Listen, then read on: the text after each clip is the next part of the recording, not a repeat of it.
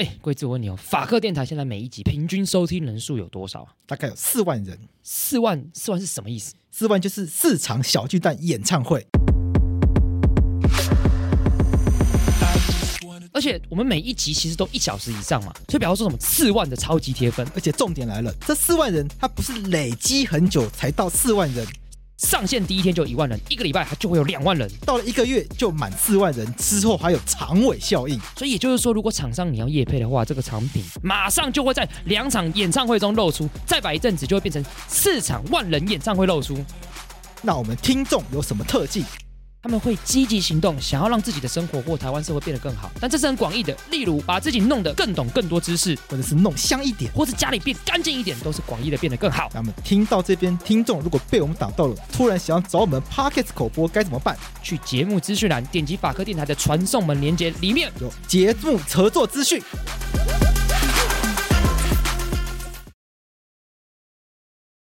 我是桂智，你现在收听的是法科电台。我可以念一下诗词。啊，我们今天的主题不是离婚吗？那、啊、到底为什么播这个？好，圈圈圈新娘，你是否愿意这个男子成为你的丈夫，与他缔结婚约？哎，怎么是婚约？好，不管，无论疾病还是健康，无论贫穷还是富有，或其他。啊，任何其他理由都爱他、照顾他、尊重他、接纳他，永远对他忠贞不渝，直至生命尽头。好，没有人回答。好，啊，我愿意。今天这一集是法科电台全新单元法白实验室的第一集。我们在今年想要做出跟以往不一样的尝试，我们要用一系列的节目来探讨一个主题。二零二三年打头阵的第一个主题是最多听众敲碗，但是大家也最不想要发生的事情，那就是离婚。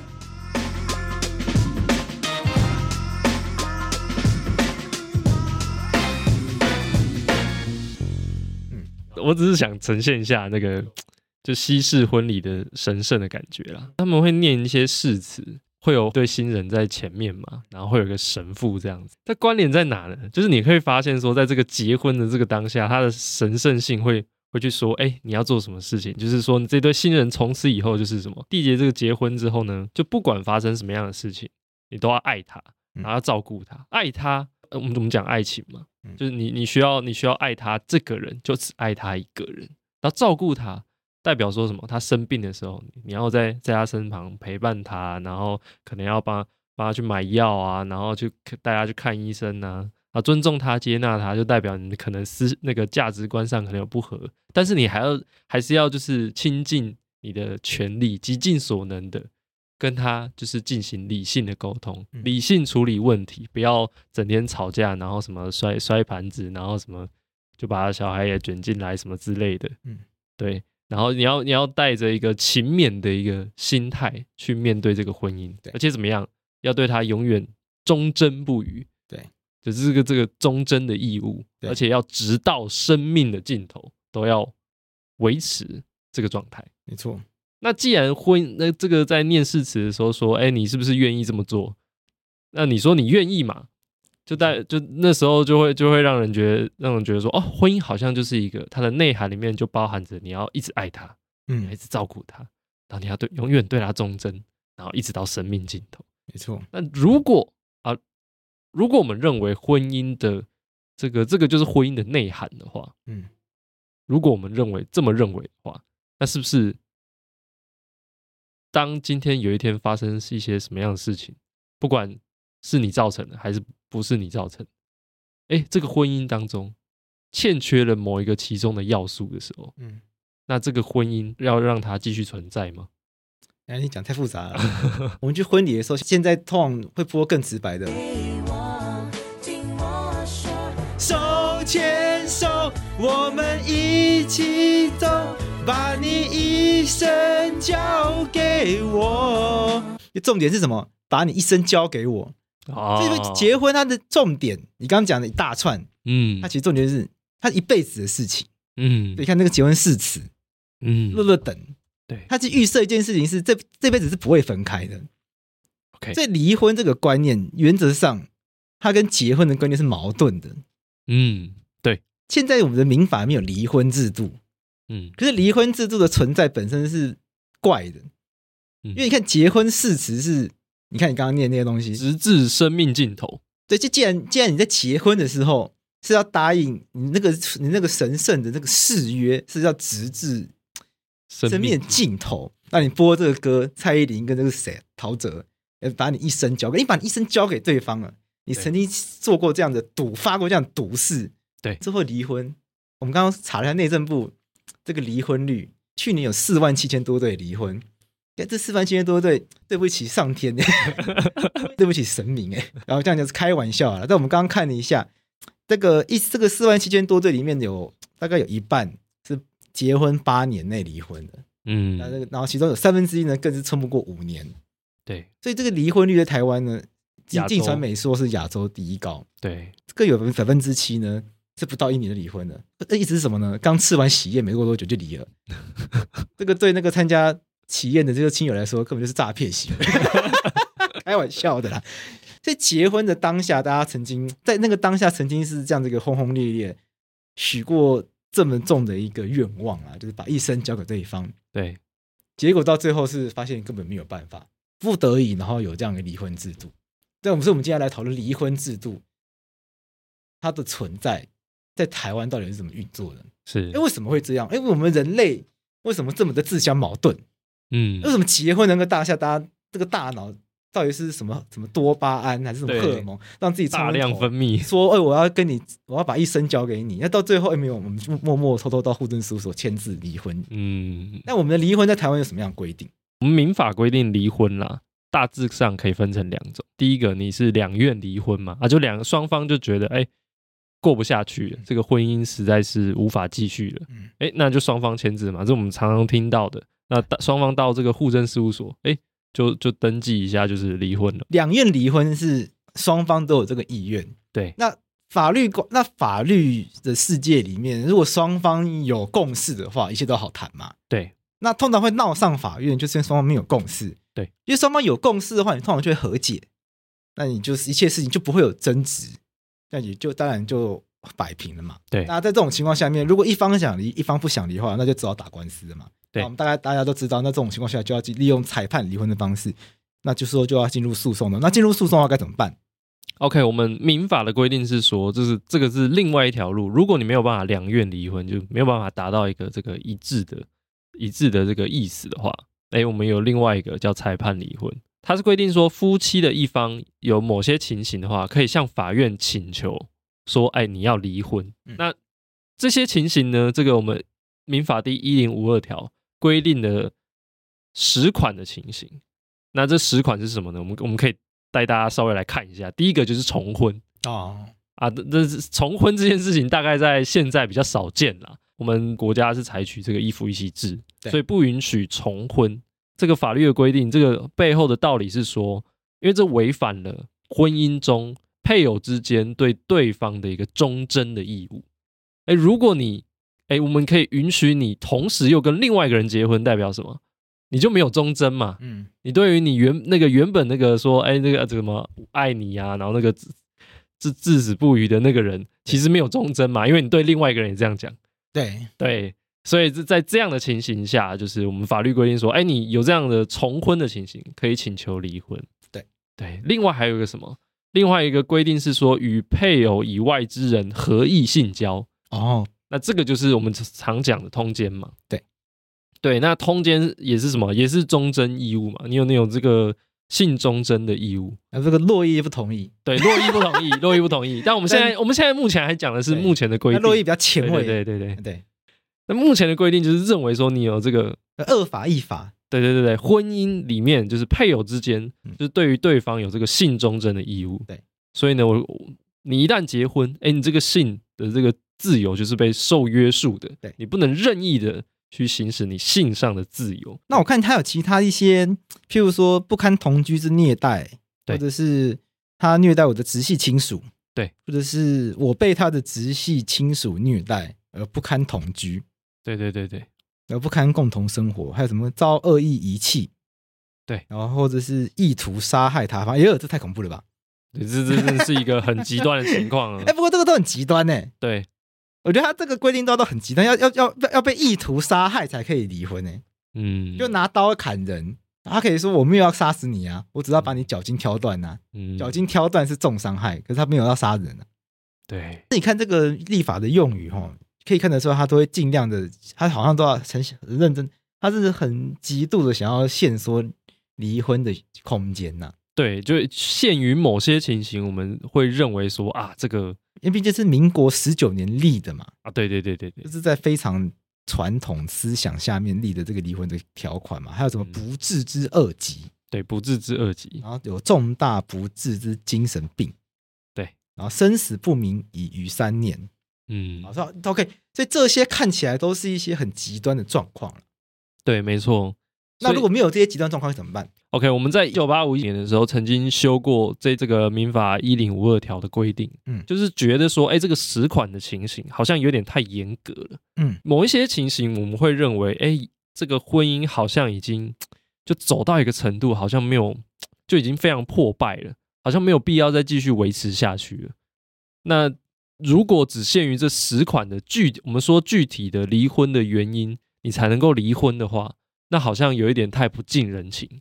所以增加了这个第二项的规定。那第二项的规定是说什么呢？他说，如果有前项以外的重大事由，有些重大的事由，而且导致你怎么样难以维持婚姻的话，那夫妻之一方就可以请求离婚。我出生前四年，我出生前四年，夫妻才可以主张重大事由。换句话说，在在那以前的夫妻。除非有刚刚讲的那些很极端的状况，比如说意图杀害，比如说有虐待、重大不治之精神病，对对对，对，才可以主张离婚。对，对，要不然以前离婚是很困难的，嗯，很困难。所以我们到现在想要讲一个事情是离婚这件事情，从有从有民法以来到现在，它一直被认为是一个例外的事情。对，那在法规的在这个法律的体系里面呢例外要从严。嗯，要重演，因为如果例外从宽的话，那例外变原则，对，就变原则，那就没有，那就没有是例外。了，那干脆就不要这个东西算了，就干脆就把这条废掉。嗯，因为如果既然要有例外的话，就表示说原则上不可以这样做。这、嗯、但是因为原则如果太过僵硬的话，会导致很多的问题，所以为了解决问题，所以我们才会例外的出现例外的规定。那例外就要从严，离婚在过去一直被当成例外，对，因为你你把一生交给别人。这例外的让你好，让你违让你违背你的诺言。那到民国七十四年的时候，终于加进去一个看起来非常例外的例外，叫做即使没有刚刚讲的这些重大事由，但是你只要能够证明其他的事由，能够让我们认为你真的已经无法维持婚姻的话，你也可以请求离婚。对，好，但是这个重大事由它还有一个条件，对，它有一个限制啊。他规定说：“哎，刚刚你说这个有重其他重大事由嘛？啊，难以维持婚姻的话，可以请求离婚。但他限制说什么？说，但是这个事由如果要呃，如果是由夫妻之一方负责的话，那只有他方才可以请求离婚。嗯，那这是什么意思呢？意思是说这件事情的发生，哎，如果是你造成的，你应该要负责，那你就不能请求离婚，只有对方才可以请求离婚。哦，OK。”对，不过乍听之下蛮有道理的。对啊，乍听之下，哎，好像真蛮有道理的。但是现在的宪法法庭就在辩论这件事。一一零年度宪三字第五号，台湾高雄少年及家事法院家事第一庭名古法官等申请案，为审理台湾高雄少年及家事法院一零八年度婚字第三零五号等请求离婚事件。哇，这个念完了，听众都回起。四二九号方孝明案由超长。一一零年宪二字第七十号高志成申请案。为请求离婚事件，分别任法院审理应适用，法院裁判所适用之民法第一零五二条第二项但书规定，有抵触宪法第七条、第二十二条及第二十三条规定之疑义，申请解释宪法。好，我们今天呢出席的人员呢有十五位大法官。夫妻之间，如果发生了像是外遇等情况的话，依照现行的民法规定，犯错或责任比较重的一方不可以诉请离婚。有法官认为这一项规定有违宪之余，所以申请释宪。宪法法庭在今天召开了辩论庭，检辩双方是激烈交锋。有大法官提出了看法，强调这一起事件案不是在肯定外遇，更不认为任何人都可以背叛婚姻。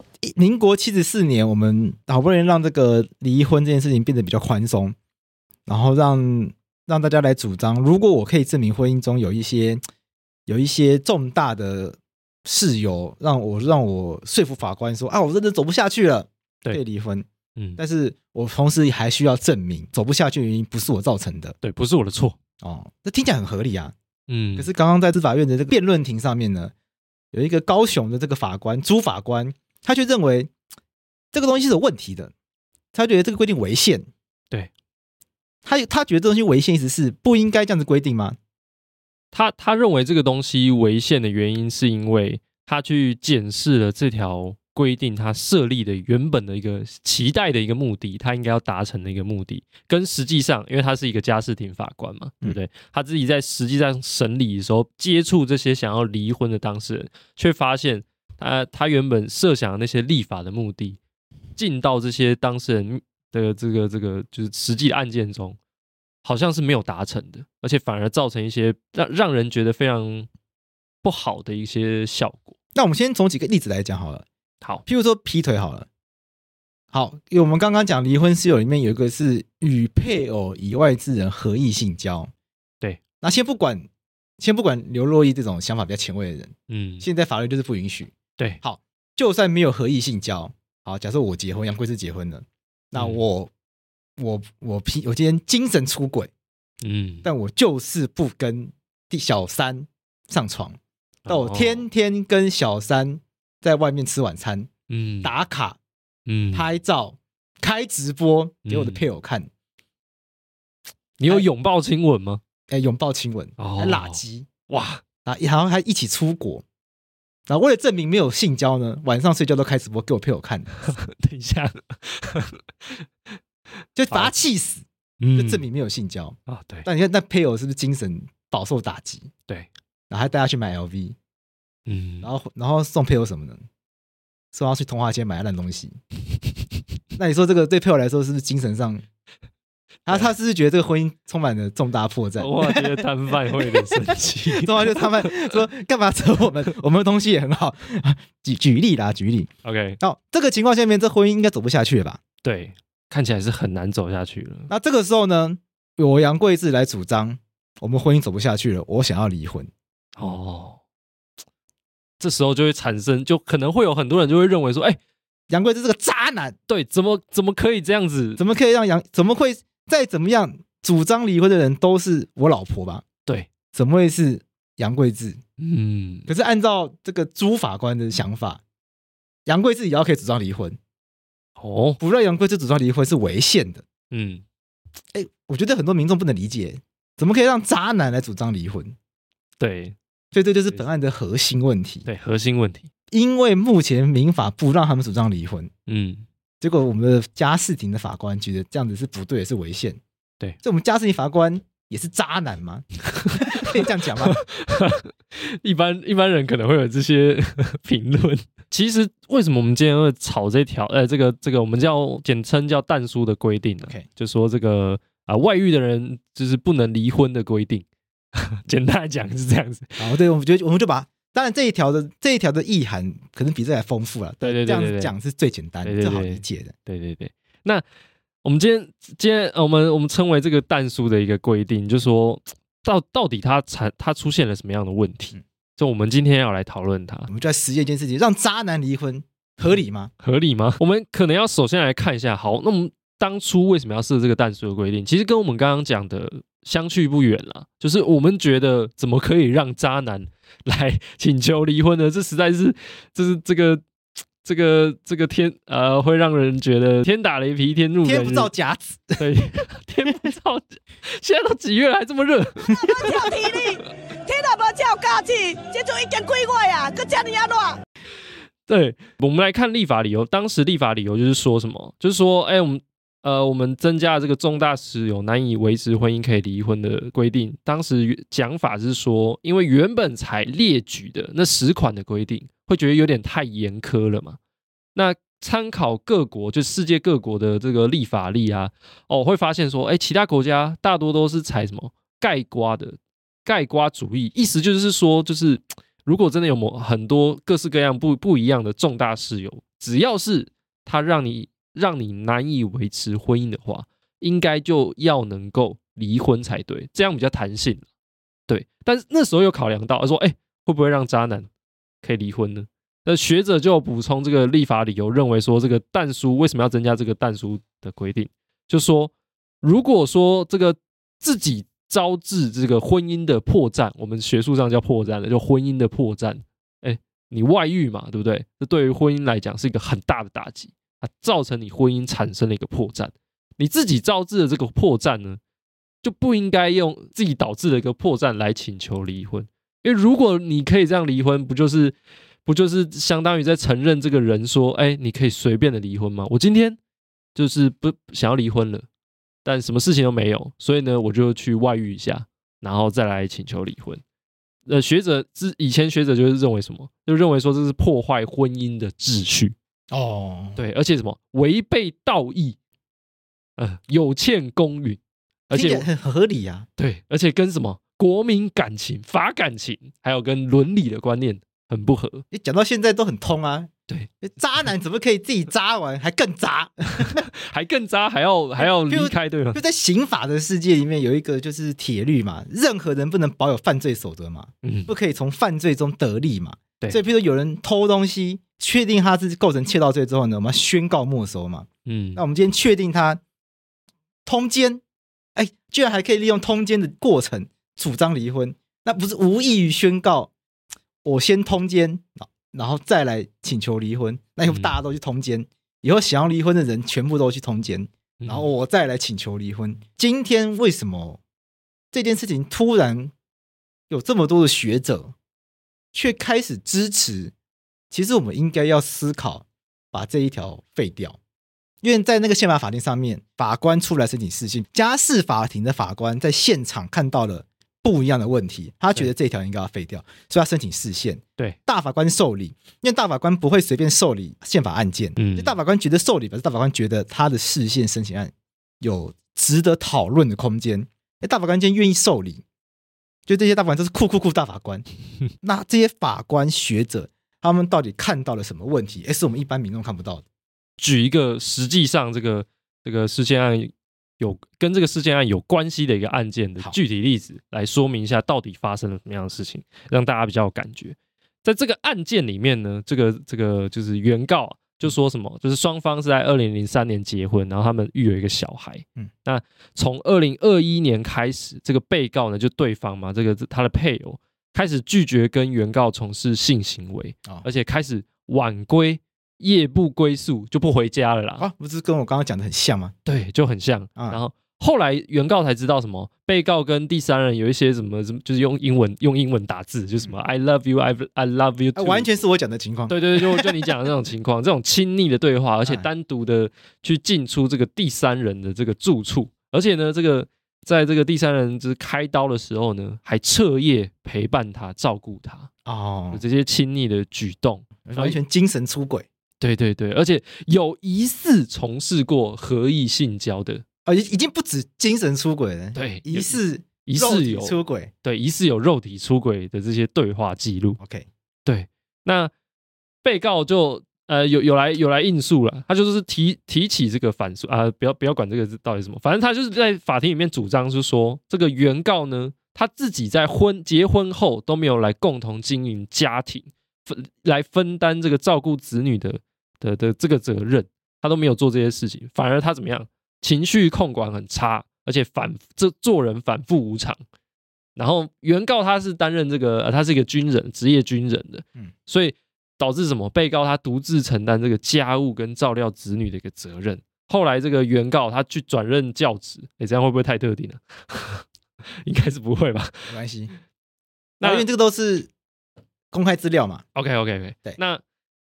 虽然就是这个原告跟被告都是继续跟他们还有继续跟这个被告跟子女还有同住，但是都从来都没有分担家务或或者是陪伴子女。就是虽然你从军军军人可以想象嘛，职业军人往往就是很很难，就是一直来一直在家里面就是分担家务，这比较容易想象。但他转任教职之后，也没有去分担家务或陪伴子女，变教官。对，然后猜测变教官。对，猜测那都是继续由被告来接做接送子女啊，然后备餐啊，然后帮子女温习功课啊。而且原告怎么样？生活习惯很差。他说日夜生活颠倒，假日呢外出自己去骑脚踏车，然后留被告跟自己的子女呢进自自行安排一些亲子活动，自私。对，就自私自利，就是自己就是喜欢骑脚踏车，就自己出去买那个骑脚踏车这样。所以你就可以发现，在这个 在这个婚姻跟家庭的关系里面，双方对要怎么样分配这个家务跟照料子女的这个责任，已经有明显的一个落差了嘛。对，被告就会开始不满这些事情，然后呢，怎么样？后后来就出现了这个原告所主张的，就是他的他对这个第三人。就至少确定有精神出轨的一些行为嘛，然后还有照顾其他人的这些亲密的举动，所以你可以发现，在这段婚姻里面，双方呃彼此之间都对于对方某一些行为有很大的不满，对，觉得说这是在破坏他们之间的感情，破坏他们之间的婚姻。那被告还有进一步主张说什么？他说原告就是，诶，他说他那个情绪控管不佳嘛，他就说动不动就辱骂或者是驱赶被告。啊，被告呢就是再三忍让这样子，嗯，那后来就是因为发生了这些事情嘛，就是有这些对话被原告知道，那这个原告的原告的亲戚还把这个这些这些资料呢，就是这些亲昵的对话用 Google 翻译，因为它是英文，用 Google 翻译翻译成中文，逼迫给那个未成年的子女看，呃，就是 这夫这夫妻之间的这个。把这个夫妻的战火蔓延到小孩身上，对，蔓延到小孩身上，而且这其实是家事事件大忌讳啊，这是大忌讳，因为因为夫妻之间的战火，你把它延伸到小孩身上，这个对小孩子的身心灵是很大的创伤啊。对，而且判决里面也有讲说，就是造成这个未成年的子女，就是就是他就是有一些情绪反应，就是痛哭啊这样子，就觉得啊，我也很难形容，反正这个对小孩子的身心其实会有很大的打击，嗯，所以。在这个家事的案件里面，常常会看到这个最无辜的是小孩啦。嗯，这个案件其实还有其他的事实，那我们就目前就略过不管。但就我们刚刚谈到这些事实，你可以发现什么？就是被告就是至少确定有精神出轨，而且跟其第三人有这个亲密的这个举动跟对话。你说疑似肉体出轨，对，而且还有疑似肉体出轨。那我打断一下，你觉得精神出轨跟肉体出轨哪个最严重？以你个人来讲。法条来看，肉体出轨比较严重，因为肉体出轨是当然可以离婚。对，但但你觉得哪一个比较严重？我觉得以前我还会就是觉得一定是肉体出轨，嗯，但我现在没有办法那么肯定哦。就因为我发现，其实肉体出轨终究是精神出轨的一个结果啊啊！通常情况下啦，通常情况下，那而且要怎么讲呢？我觉得精神出轨、肉体出轨，这出不出轨这件事情是相对容易控制。对，但精神出轨是它是一个意念，就主主宰着你这个肉体要要做什么事。OK，然后而且对对于对于你这个配偶的态度是什么？OK，都从这个来。所以当精神出轨，其实那反而是最核心的。我现在没有办法那么肯定说哪一个比较严重。对我来说，我觉得精神出轨比较严重哦，因为我觉得肉体出轨这件事情。可能没那么严重，因为肉体出轨的原因很多，他可能就只是想跟别人运动而已。嗯，因为性爱有可能就真的只是想爽一下，他不一定爱他。对对对，想要体验，他想他有体验人生。嗯，可这种体验就是猎奇式的、新奇式的，他不代表他爱上他。哦，对对。可是如果精神出轨的话，感情这种事情一旦这个走了，嗯，他就回不来了。对对。可是这种好吃的东西吃过哦，吃过就吃过，不一定。对，是说不定也不会喜欢上。对，吃过可能觉得啊不好吃。对，哦，对，所以这所以肉体出轨的原因百百种，可是精神出轨原因就有一种，就是通常就是不爱了。嗯嗯，所以我觉得我会觉得精神出轨，才就是才是真正的重大破绽的来源呢。嗯，好，那在这个案件里面呢，原告请求原告来主张离婚，对，可是被告主张他才是造成婚姻走不下去的来源。对。哇，那这样有那这样那这样那这样就困难，难道到底谁谁错比较多？对啊，谁错啊？到底是谁的错？一开始听起来被告是渣男，嗯用英就是对被告看起来是 CCR，哎，这个第三人到底是不是那个？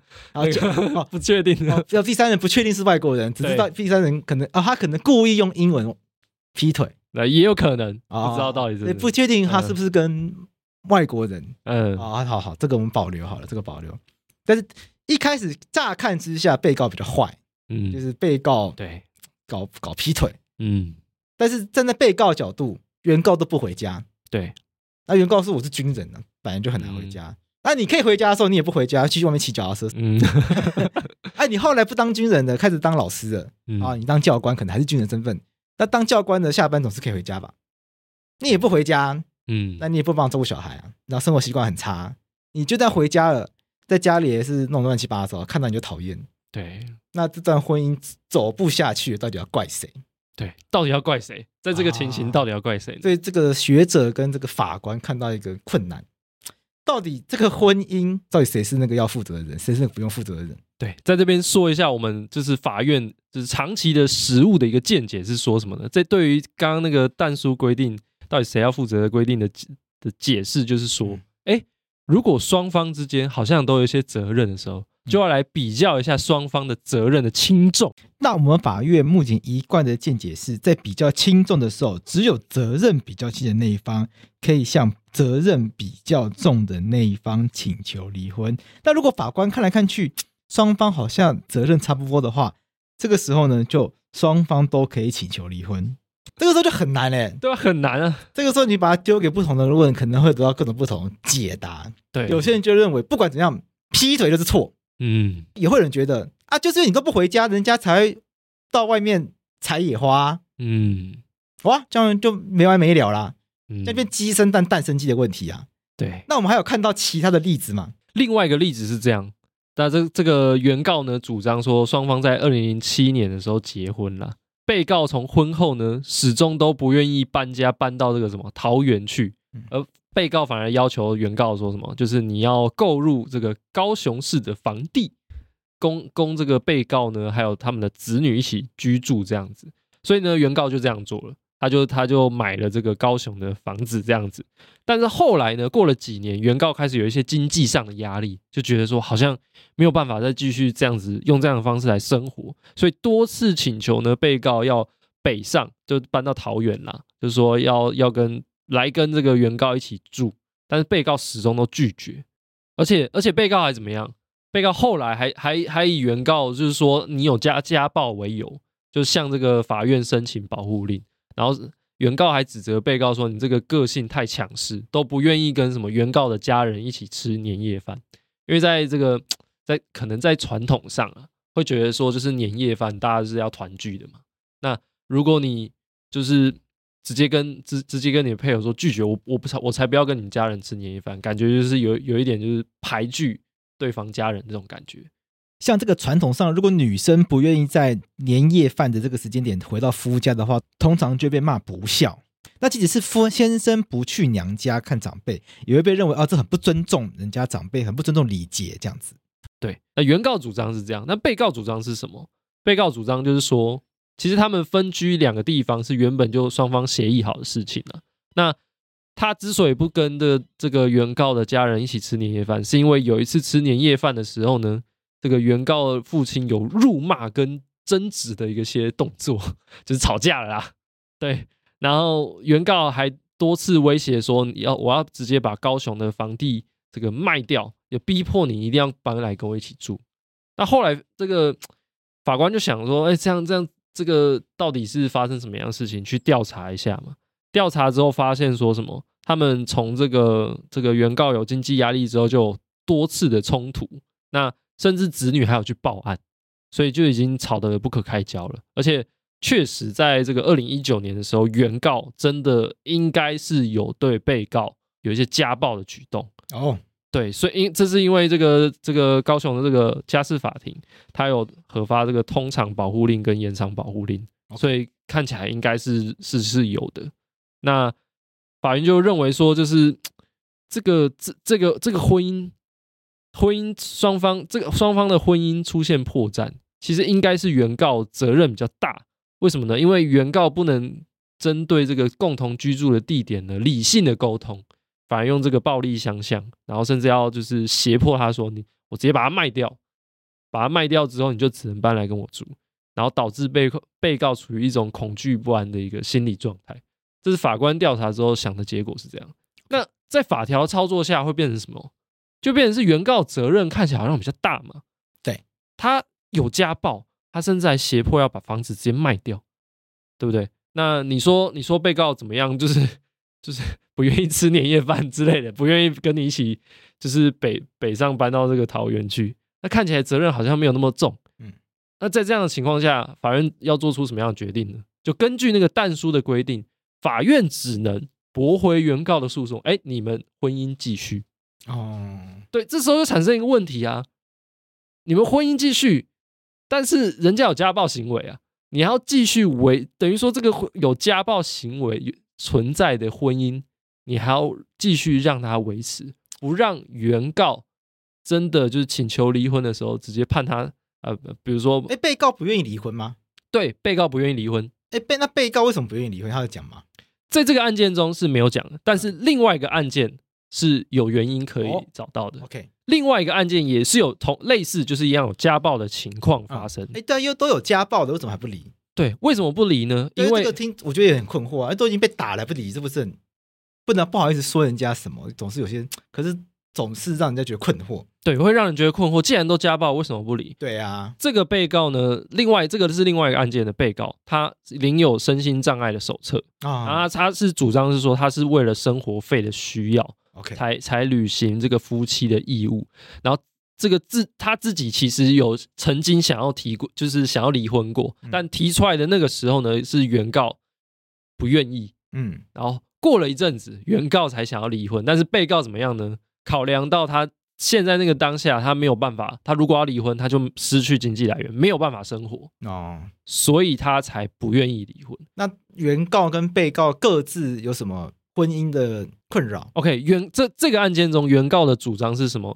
主张说被告是这个善妒，善妒就是 很喜欢嫉妒啦，很喜欢嫉妒原、哦、原告怎么样，而且很容易发怒。然后双方呢，其实应该价值观也不合，就是争吵。太容易吵架，对，吵架那个打骂不断，然后而且常常因为已经常常因为家暴跟伤害的案件，已经有告过告上过法院了。已经是刑事了，对，已经有进入到刑事的一些一些案件，有产生一些刑事的案件，所以被告曾经也想要离婚过，而原告呃，被告曾经想要离婚，但原告不答应，对，不答应。后来原告又跑来说，哎，我想现在我想要离婚了，但被告这个时候考量到他经济是不允许的，嗯，如果离婚的话，可能就真的没人养他，对，嗯，对，可能会陷入困顿。嗯。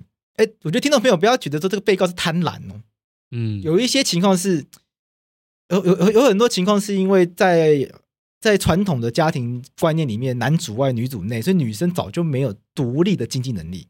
对，所以女生她一旦离婚了，她真的就没有办法回到职场。嗯，那你叫她怎么办？尤其是这个这个案件的被告是身心障碍人士，嗯，所以他根本就没有谋生能力，所以他不是贪，听起来他不是贪婪。嗯，是他根本就不可能回到职场赚钱，所以他一旦离婚了，你要他怎么办？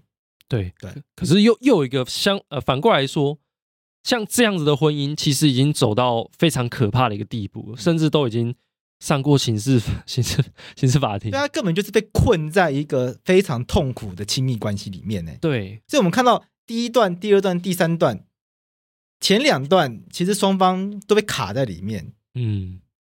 第三段根本就是被关在里面呢。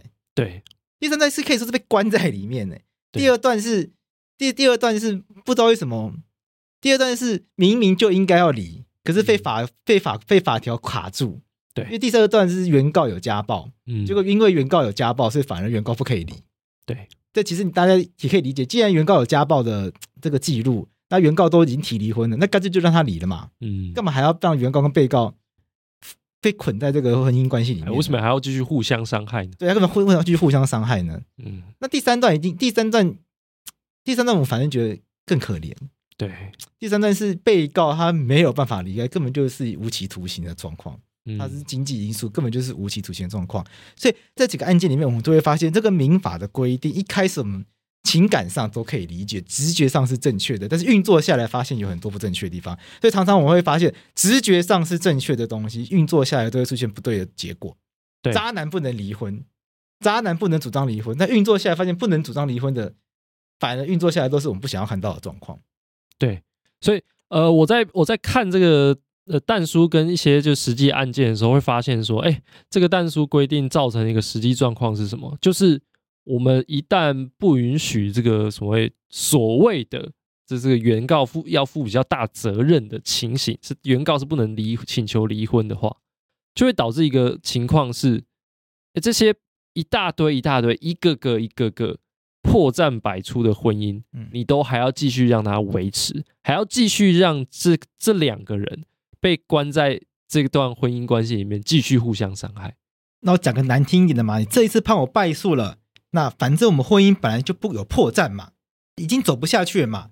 那你说这个破绽真的有办法？因为法官的败诉判决啊，那我好好的跟我的太先生太太去修复关系，修复破绽吗？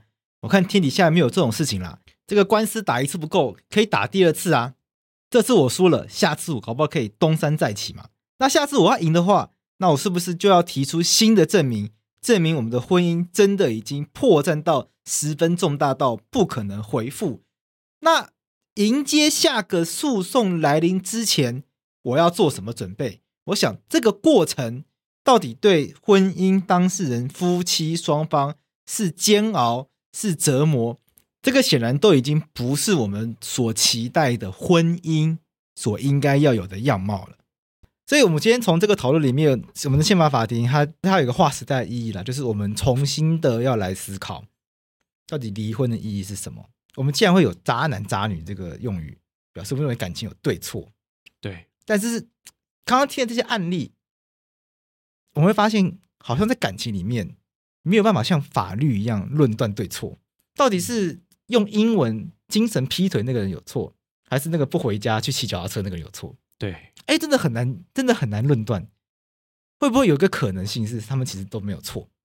嗯，就是不合，他们就是个性不合，他们就是生活的节奏没有办法相融，对，他们就是频率不对，他们可能相爱，可是生活没有办法相融，没有办法找出共同生活的方式，就把他们的爱给磨掉，变相爱变相杀。对，我其实我觉得，就是爱情根本就没有办法论断对错。嗯，但是到最后一定要有一个判决，就是一定要产生一个判决，说，哎，这个是你的责任比较大。对对，嗯，像像这个这个林秀雄教授，他就是专钻研这个亲属法的一个教授，他就是说什么，这个婚姻关系破绽的产生是什么？是夫妻长期共同生活中作用反作用连锁反应，也就是这种作用力跟反作用力。的一的一种连锁反应，讲的非常好。对，我觉得形容的非常的到位。他就说很难将责任完全归责于其中一方，原因是什么？你今天可能做了某件事，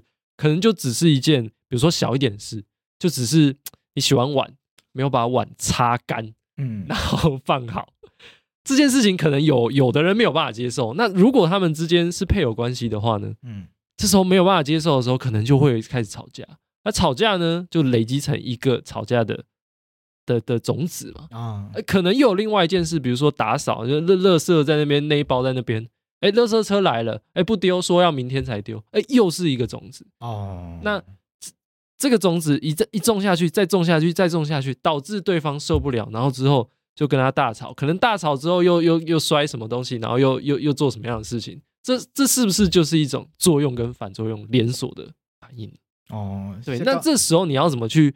判断说到底是谁导致了我们的婚姻关系的破裂？对对啊，那你要归咎在谁？谁谁谁不应该在哪一个时时刻发火啊？谁应该要在哪一个时刻跟人家好好沟通？什么？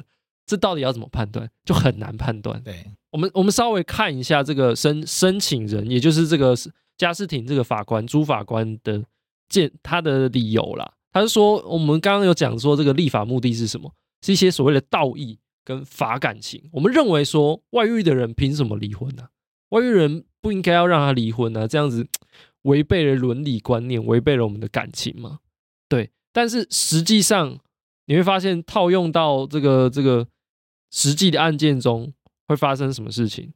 就是今天明明婚姻都已经破裂成这个样子，都已经显然是大家都觉得怎么，不管是谁看都觉得这段婚姻关系走不下去了。那只是因为被告因为某种理由，比如说我要这个小孩，或者是钱没谈好，他就用这个但书的规定来来来说什么？哎，你除非答应我的条件，不然我是不同意离婚的。双方就继续，因为原告没有办法满足被告的一些条件，就被迫两个人都被关在这段婚姻关系里面。好，你今天假设就真的原告没有办法满足被告的条件。这个婚姻关系被迫继续下去，那你说原本这个单书规定是希望维持什么？维维持婚姻的一个秩序嘛？希望告诉大家说，这个这个不要让婚姻就是，如果你产生某些事由是你要负责的，就是你就不能请求离婚，我就剥夺你请求离婚的这样的一个权利，来来训诫你说你不可以做这些事情。可是这样的结果是什么？当你走到婚姻走到一个地步，你还没有办法请求离婚。然后你你去法院说，哎，说跟跟对方吵说没有，我的责任没有比较大。然后双方吵完之后，结果你的责任比较大，然后回来回来必须回到这个婚姻关系里面。那这个但书就导致了什么？双方继续维持这这这段已经破裂的婚姻，而且这段婚姻呢，还因为你们曾经上过法院吵过谁的责任比较重，更加的破裂。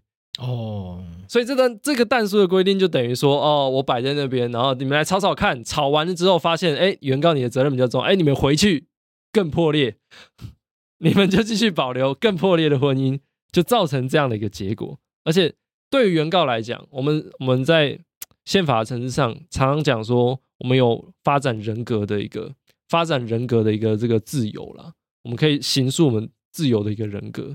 那对于原告来讲是造成什么样什么样的现象？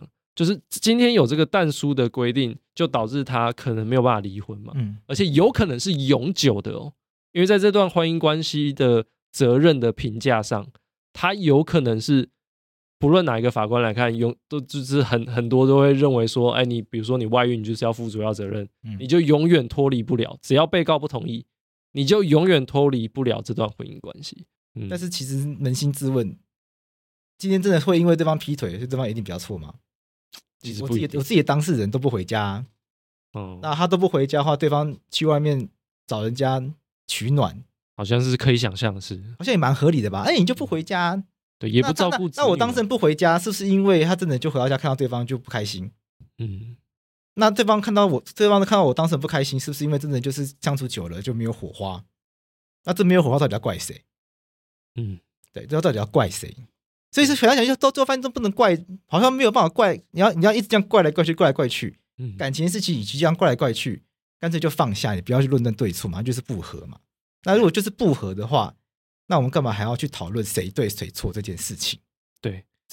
那既然感情事情没有办法讨论谁对谁错的话，那我们在法条里面放一个一定要比较没有错才可以主张离婚，加了一个不知道干嘛的限制在那边，所以是不是应该把它拿掉？会不会我们过去对于亲密关系、对于婚姻关系的一个理解，发现其实是错的？所以我觉得这个是一个大家可以一起来思考的问题。好了，今天节目也差不多该到了尾声啦。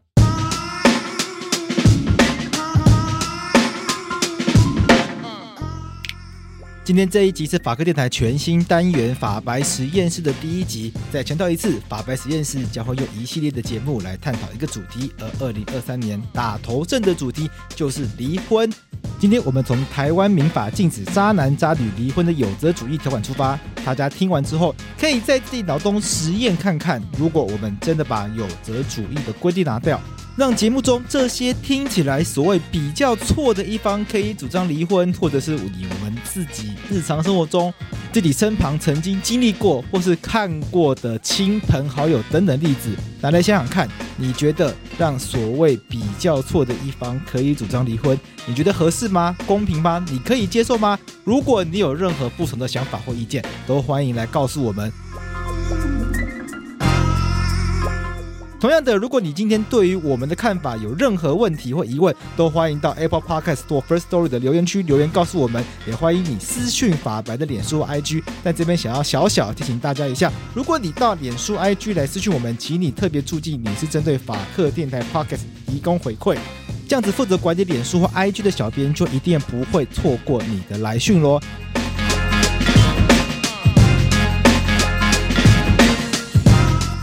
最后的最后，如果你喜欢我们的节目的话，希望你可以加入订阅法白的行列，给我们更多的支持和回馈。当然，透过 First Story 单次赞助功能给我们打赏，也非常欢迎哦。我们下次再见，拜拜，拜拜。